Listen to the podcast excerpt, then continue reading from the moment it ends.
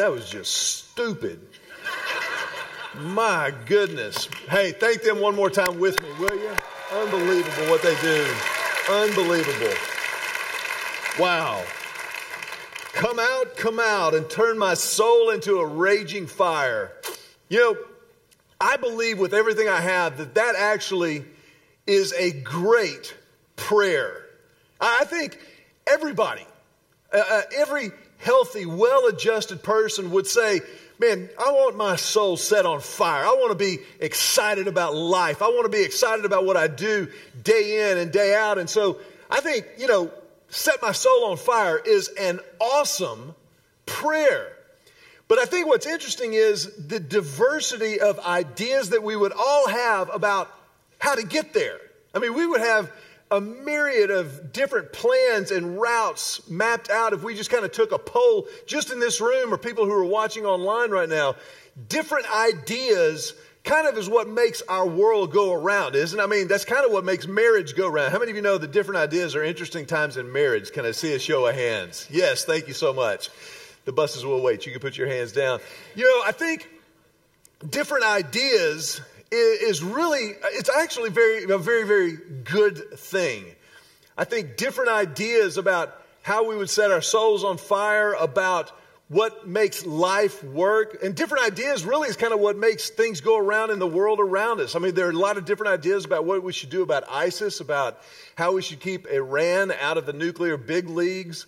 There are some major, major issues affecting our world, and yet, for all of the geopolitical, global questions that have to be answered and the different ideas attached to each of them, none of those were what melted down the internet this week. No, it wasn't different ideas about ISIS or Iran or funding homeland security. No, this week the internet broke because of one question What color is the dress? What color is the dress? Now, many of you have already seen this picture. As a matter of fact, Wired Magazine posted an article, quickly put together, addressing the science of how we view color. And it, as of this morning, has over 31 million unique reads. Still counting. The New York Times posted a front page article about the dress controversy that rocked Twitter. I mean, this was a huge deal in my own household. I didn't even know this was going on. Julie just very casually showed me her computer. She said, Honey, what color do you think this dress is? I said, Well, duh, it's white and gold. She said, No, it's not. I had no idea that this was an earth shattering decision that was being made. Celebrities took to Twitter and, were very, very vocal and, and just adamant in their takes on the dress color. Anna Kendrick said, If that's not white and gold, the universe is falling apart. That's a little disconcerting, isn't it? Just for the record, it's not white and gold, but we're going to keep going. There were some other ones. Demi Lovato said, Hold on. So people actually see white and gold? Next up, Julia Louis Dreyfus. It's blue and brown, period. Next. Even politicians got into it. Jeb Bush, a little late to this, but just took a look, and it's definitely white and gold. Isn't that fascinating? I love what Ellen DeGeneres posted. From this day on, the world will be divided into two people blue and black or white and gold. So now we know. Forget about Democrat, Republican, you know, tall or short. It's blue and black or white and gold. Those are the two camps on the planet from now on. But we've all got these different ideas, and, and the dress is just like one thing. It's amazing how that dress just went nuts. It was, it was the dress worn by the bride's mother at a wedding off the coast of Scotland. And one of the bridesmaids just put it up on her Tumblr page and said, What color is this? We had an argument and nobody could decide. And now nobody knows. You know, crowdsourcing and all that kind of good stuff really, really worked out great on the dress. But to set your soul on fire, to, to get at what you were created for, is really what we're all about over the next few weeks as a church. This series that we're beginning today called Come and Get It refers to the fact that God invites us to a soul on fire existence. That you were created, like I was created, to live a life with our souls on fire. And that the life on the soul on fire life is absolutely attainable. Right now, with passion and enthusiasm, I want you to look at the person sitting next to you and tell them, come and get it. Because it is absolutely available. This whole path, this whole series of messages really is rooted in one verse from the Bible. One verse has kind of inspired this idea, and it's from Psalm chapter 34, verse 8. Psalm 34, 8 says this Taste and see that the Lord is good. Oh, the joys of those who take refuge in him. Taste and see that the Lord is good. One of the things that fires me up about this series is the fact that it is universally relevant. If you're here today and you are maybe a religious skeptic, you're kind of kicking the tires of the Christian thing, this series is for you. I want us to present a compelling invitation and a case for the fact that God is good and to invite you to do what the Bible says and just, just taste and see that the Lord is good. You maybe are beyond a skeptic. Maybe you passed skepticism by years ago and you're a hardened cynic and you're like, I don't even know why I'm here today. Somebody promised me free coffee. Come and get it is for you as well. Taste and see that the Lord is good. But you may be here today and you're a, a longtime veteran of the faith. You're somebody that's, that's been around with God and following Christ for years and years, decades maybe. Well, I believe that God has something for those of us who fit into that category as well throughout the series to take our followership to what we kind of like to call around here the H and L. What the whole nother level. That's the H and L. So we're going to take our followership to a whole nother level throughout this series. We're going to be called out and equipped to help other people taste and see that the Lord is good. Now, when we say come and get it, come and get it, it's important, I think, that we understand what it really is. So, if you've got a Bible on you, I want you to go to Deuteronomy chapter 30. Deuteronomy is not one of the more highly trafficked books of the Bible. Very rarely will you tell somebody, I'm just feeling kind of down, and they'll say, You should read Deuteronomy. But Deuteronomy's got some great, great stuff in it. And you're going to Deuteronomy chapter 30 if you've got it on your phone, or maybe you've got a, a Bible that's actually made out of paper. You can look in Deuteronomy chapter 30. But while you're going there, I want to invite everybody to take out the program that you got when you came in this morning, and I want you to write down what we're going to use as kind of a working definition of it. What is it? When we say come and get it, when God says come and get it. What is it that he's talking about? And the definition that we're going to use as a church over the next few weeks as we head into Easter together is this it is the joy of a God first life. It is the joy, is the soul on fire passion of a God first life. That's what God invites us to. That's what God created us for. And in Deuteronomy chapter number 30, there's a, a section of scripture that we're going to dive into today because it is so crystal clear in how we experience it, in, how we live out this soul on fire existence for which we were created. Now, first of all, let me give you a little background. In Deuteronomy chapter 30, Moses is passing the baton of leadership to the nation of Israel off to our man Joshua. Joshua has been an apprentice to Moses. He's been a helper. He's been a warrior. He has been there in the trenches with Moses, and Moses knows that he is about to die, that he is going to die before Israel occupies the promised land, which he has led them to the cusp of throughout his adult life. And before Israel can enter the promised land, Moses is passing the baton to Joshua. And he's speaking here in Deuteronomy chapter number 30 to the entire nation of Israel. And, and this is kind of Moses' valedictory address. This is his final address. And this is what he says in verse 11 through 14. Check this out. Moses says, This command I'm giving you today is not too difficult for you, and it is not beyond your reach. It's not kept up in heaven so distant that you must ask, Who will go up to heaven and bring it down so we can hear it and obey? And it's not kept beyond the sea so far away that you must ask, Who will cross the sea to bring it to us so that we can hear it and obey?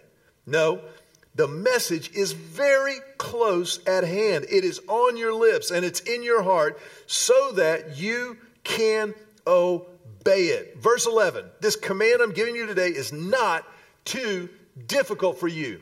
Tell your neighbor right now, this ain't that hard. It's not that hard. It's not that complicated. In the original Hebrew, it is not that difficult for you. It's translated, this is not rocket surgery. Some of you will get that on the way home this afternoon. Thank you. Some of you sooner. But he's saying, don't complicate this. This is really very straightforward. That doesn't mean it's not profound. That doesn't mean it's not important. As a matter of fact, it's the most profound, it's the most significant thing in the whole world. But it's absolutely there for the taking. This is Moses telling Israel, come and get it. Come and get what God has offered to you. Come and get it. But there's a word that pops up in those four verses over and over and over and over again. Verse 12, who will go up to heaven and bring it down so we can hear it and obey? Verse 13, who will cross the sea to bring it to us so we can hear it and obey? Verse 14, no, it's on your lips and in your heart so that you can obey it. You see, the first thing that Moses is trying to get over to the nation of Israel and to you and to me is the fact that obedience anchors it. If you want to experience it, if you want to experience the joy and the passion of a God first life, of a soul on fire life, it starts with obedience. It is rooted and anchored in obedience to what God has said. So when we read Scripture, when we go to the Bible, we don't look for loopholes. We're not trying to prove that it's irrelevant in 2015 because it was written 1,000 years ago or 2,400 years ago. We say, this is the Word of God, and it is given to us as an expression of God's love, and so I will follow it. I will obey what God says. And obedience anchors this desire that we all have for this soul of fire life. And, and it makes sense. So if you think about it, we tell our kids what? When they're little, don't tell lies. Or we tell them, tell the truth, right? How many of you are parents? Let me see a show of hands if you're a parent. Do y'all remember the first time your kids told you a lie? You remember that? that? That's, that's a devastating moment for a parent because you've got this little bundle of joy that you've brought home from the hospital that you more or less feed all the time and, and you're taking care of them. And then somewhere, somebody taught them to tell you a lie. And, and as a parent, you're kind of like, you're, you're, it's, it's a mixed bag of emotions. And you're kind of like mad because you, you're smarter than they are, at least for the time being. And so you know that they're lying and then you try to play it off. How many times have you said, oh, so creative? No, he's a liar. and, and, as a parent, so you're, you're kind of angry, but then there's another part of you that's like, like you're hurt. It's like, you lied to me. And, and it manifests itself in a lot of different ways, but we teach our kids from that point forward tell the truth. Your life will work better if you'll tell the truth. Your life will be richer, more fuller. It'll be simpler. When you tell a lie, what happens? You have to remember the lie that you told.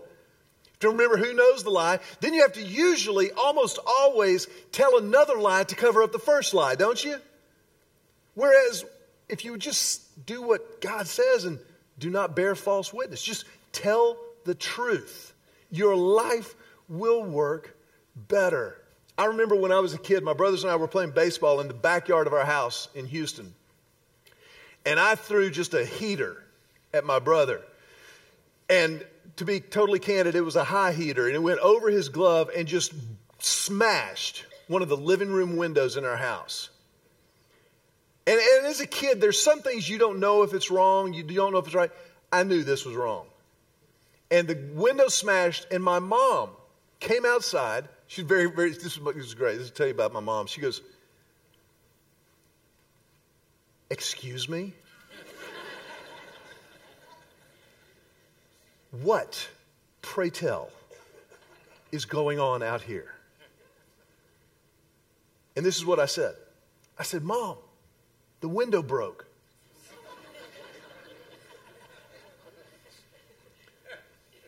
She said, Mac, I know. I was in the kitchen. The tinkling shards of glass on the floor clued me into the fact that the window broke. How did it break? The ball hit it. You see what I was doing? Even as a kid, I was a master deflector. The window broke. The ball hit it. Anything but I threw it. You see, telling the truth simplifies life. Let me, let me take it another level. How many of you are men are married? Let me see a show of hands if you're a husband in the house. Okay, guys, listen. Have you noticed that when you choose to do what the Bible says and love your wife as Christ loves the church, you choose to set your wants, needs, and desires on the shelf and love her and serve her and sacrifice and lead in a God honoring biblical way. Have you noticed that everything, and I mean everything, works better? Have you noticed that? I know I have. In my household, I mean, it's funny. When I pay attention to Julie, stuff just works better. But you see, that's what God's called me to as a husband is to love her as Christ loves the church. That doesn't have anything to do with the fact that I'm a pastor. That means that's just because I'm a Christ following man, imperfect. Obedience anchors the God first life. Obedience is the source of that soul of fire life that we're all praying for and searching for. But there's another thing in there. When I obey God's word, when, when I'm obedient to Him and follow Him, obedience simplifies life. It simplifies life. When you're obedient to the call that God's placed on your life, for me, I'm a Christ follower in this order I'm a Christ follower, I'm a husband, I'm a dad, and then I'm a pastor. And so when I understand that that is what God's called me to, that's what He's created me for, it simplifies so much. I can then say no to a lot of stuff that I feel like I ought to say yes to. No, we, we got to go. No, just, just no. Hardest thing you will ever do is learn when to say yes and when to say no. That's the essence of wisdom. But it simplifies things when you decide to live your life obediently it cuts out a lot of chaos and disorder and disorganization and flying by the seat of your pants and doing too many things and saying yes to too many people. Obedience simplifies it and helps so much. That's what Moses is getting at with Israel. I think that's what God is getting at with us. Simplify. Just live life obediently. Do the right next thing do the right next thing. Moses isn't done though. Verse 15. He says, Now listen, tell your neighbor, now listen. That was terrible. I want you to seriously, like, like Moses, like just go, now listen. Tell him again. All right, because if you're sitting next to somebody that you really care about, you're going to really want them to have this. He says, Today I'm giving you a choice between life and death, between prosperity and disaster. For I command you this day to love the Lord your God and to keep his commands, decrees, and regulations by walking in his ways. It's the obedience thing. If you do this, you will live and multiply, and the Lord your God will bless you, and the land you are about to enter and occupy. Now, just check this out. Okay, we're, we're walking with God obediently. We're simplifying our life. We're anchoring our life in the obedience to the Word of God. But right here, Moses introduces a principle that is always true. Always. You can mark this down. Change fuels it. Change fuels the God first life. Change drives the soul on fire life that you were created for. If you're going to experience that, you are going to experience change. You are going to go through things and beyond things. The nation of Israel understood this. Before they got to this point where they were about to enter the promised land, they had spent over 500 years in Egyptian slavery.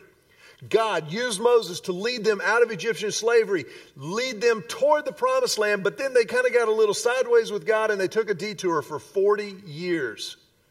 And while they were in the wilderness, check this out, The, I, love, I love that God chose Israel because I connect with Israel. I understand Israel. Listen to what happened. They left Egyptian slavery, they got into the wilderness. Wilderness was not very lush. They didn't have a lot of, of plants and fruits to choose from. They got out into the wilderness, and this is what they said God, take us back to Egypt. Take us back to Egypt, God. Moses, why did you bring us out here into the desert to kill us? Take us back. Don't you know Moses was like, oh, just come here. I don't know if you remember, but in Egypt, we were slaves. Yeah, but we got fed every day, but you were slaves. You were beaten. You were whipped. Yeah, but we got food every day. And even in the wilderness, God provided for Israel. They had manna at their doorstep every single morning. They got bored with manna, and God said, Fine, I'll give you manna. And there are going to be quail landing in the camp every day. Bacon wrapped quail with jalapenos attached to their tail feathers flew into Israel's camp for 40 years. And God said, I'm not done with you yet. I know you've gotten used to the manna and the quail with bacon and jalapenos is awesome, but you've got the promised land coming. You are about to enter it and occupy it. Everything I have done for you to this point is to take you from this point. Do not settle. I wonder today if you're dating somebody, if that's a promised land somebody. If it's somebody that's going to get you where God wants you to be, to that God first, soul on fire life.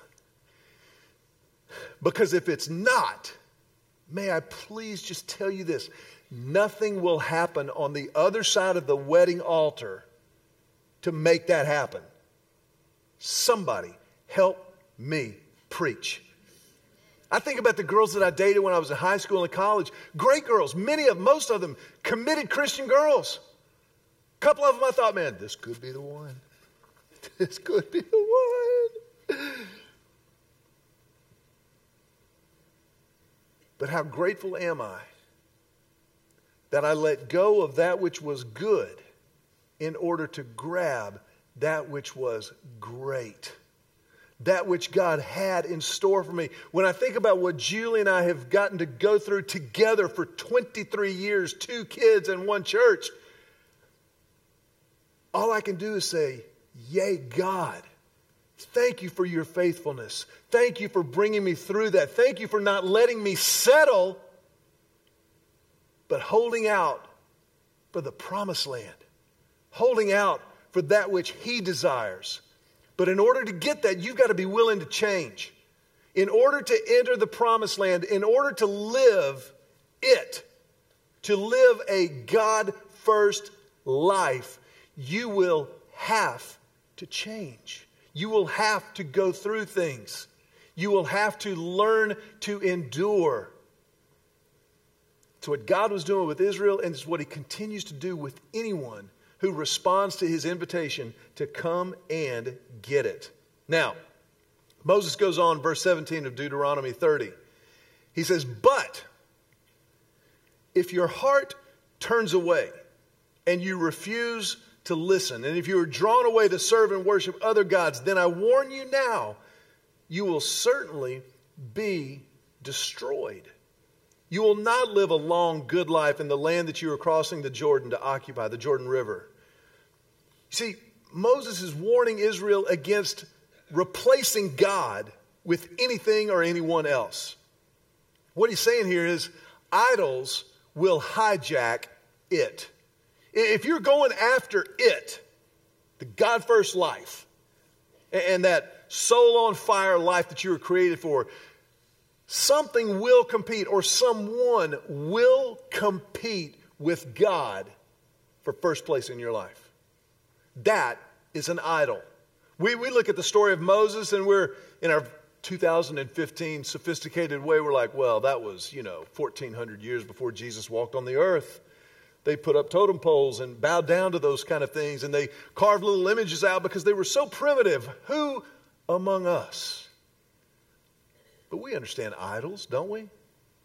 idols of power, idols of possessions, maybe even an idol as a person.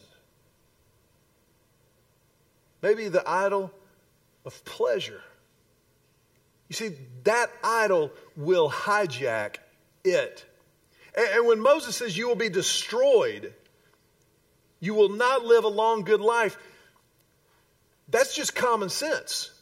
Because if I chase God with everything that I've got and He is first in everything that I do, then the one who gives life is the one I'm pursuing.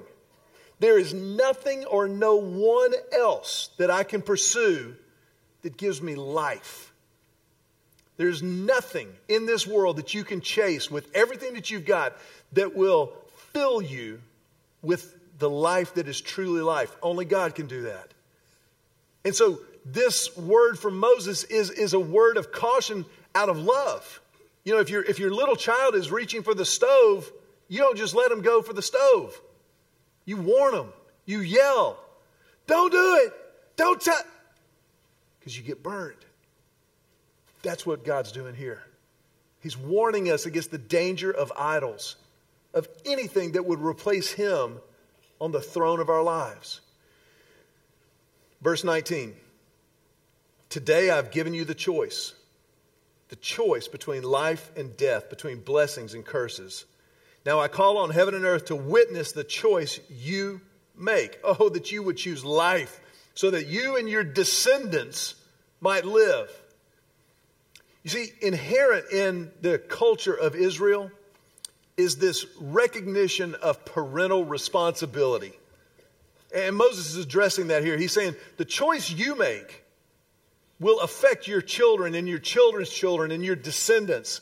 Choose wisely, choose life, point them toward life. I want to see the best for you and your children and your children's children and their children's children. That's the responsibility of a parent.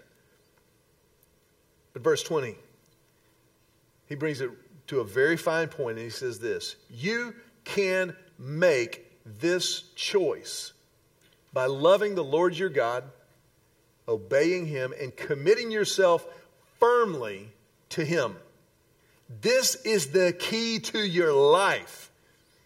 And if you love and obey the Lord, you will live long in the land the Lord swore to give to your ancestors Abraham, Isaac, and Jacob.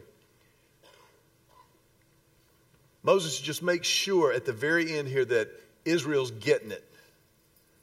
That Israel understands that God invites them to choose it.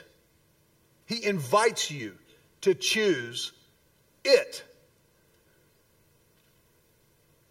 It's an invitation to choose the God first life, the soul on fire life. Because the fact of the matter is, nothing else works. Nothing else sets your soul on fire. Nothing else gives you life. And that may sound a little harsh, may sound a little braggadocious, but this is God talking. This is what God says. And because He's God, He gets to decide. You remember the dress? Is it gold and white? Is it blue and black? The dress. We have an answer. I want to show you the dress. That's the dress on the far left there, the mother of the bride wearing the blue and black dress. Now, just for the record, when I see the original picture that was posted on Tumblr, I still think it's gold and white. That's just, that's just the way my mind works. But the fact is, the dress is blue and black. That's reality. We could discuss it. We could debate it. Inter- interesting. Have a cup of espresso. You know, oh, wow. Light refracted, the cones in your eyes. You didn't see the blue. The, what? That's the fact. It's blue and black. The fact is that God is God. The fact is that you are not. I am not God. That's reality. And the reality is that He has invited you, like He's invited me, to choose to live a God first life. I want to ask you to bow your heads for just a second, just a moment. Nobody moving around or stirring for any reason because it's a holy moment. And in this moment, I want to just ask you as directly as I can.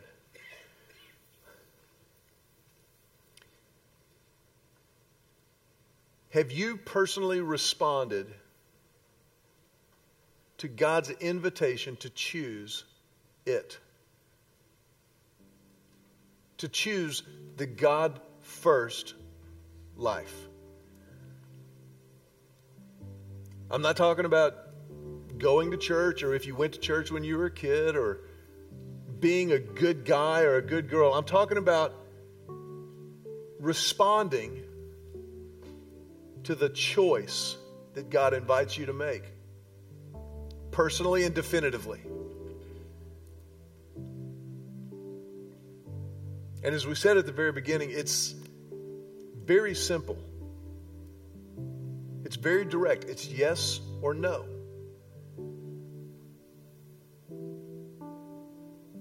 Don't try to muddy the water. Don't try to keep God at arm's length by complicating it. Just in your heart of hearts, answer the question Have I responded to God's invitation to choose it, to come and get it?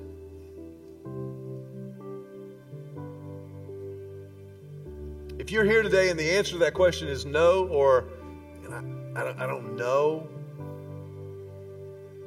then we want to give you the opportunity right now to respond to that invitation.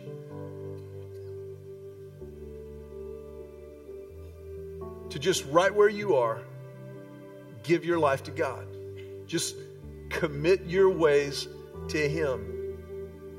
Confess your sin, claim His forgiveness in Christ and come and get it. Because it's there for the taking. If that's you today, then I want to just invite you to pray right where you're sitting. Just talk to God silently, just right where you are. Just say, Jesus, right now, I want to come and get it. Jesus, I need you. I confess my sin, all of it. You know it all anyway. But I confess it so that I can claim your forgiveness. All of it.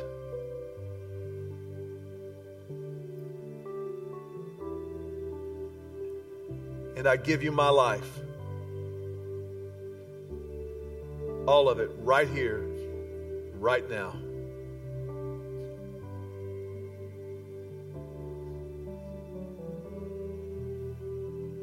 I pray this prayer in your name.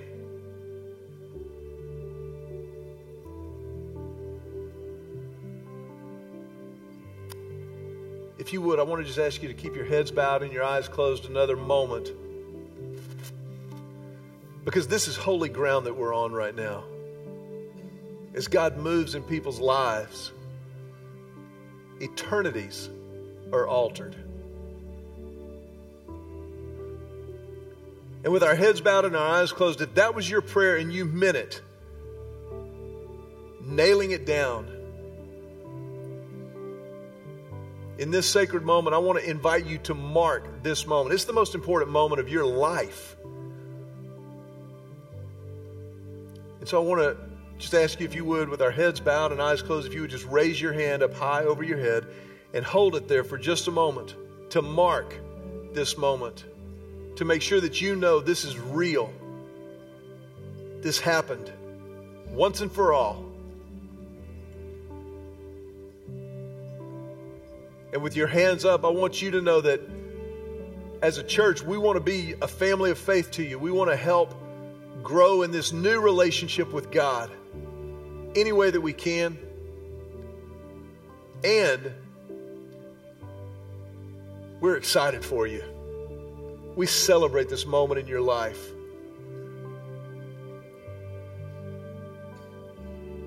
We honor that. And so, as you go ahead and put your hands down, we like to go ahead and put our hands together and tell you, Welcome home. Welcome.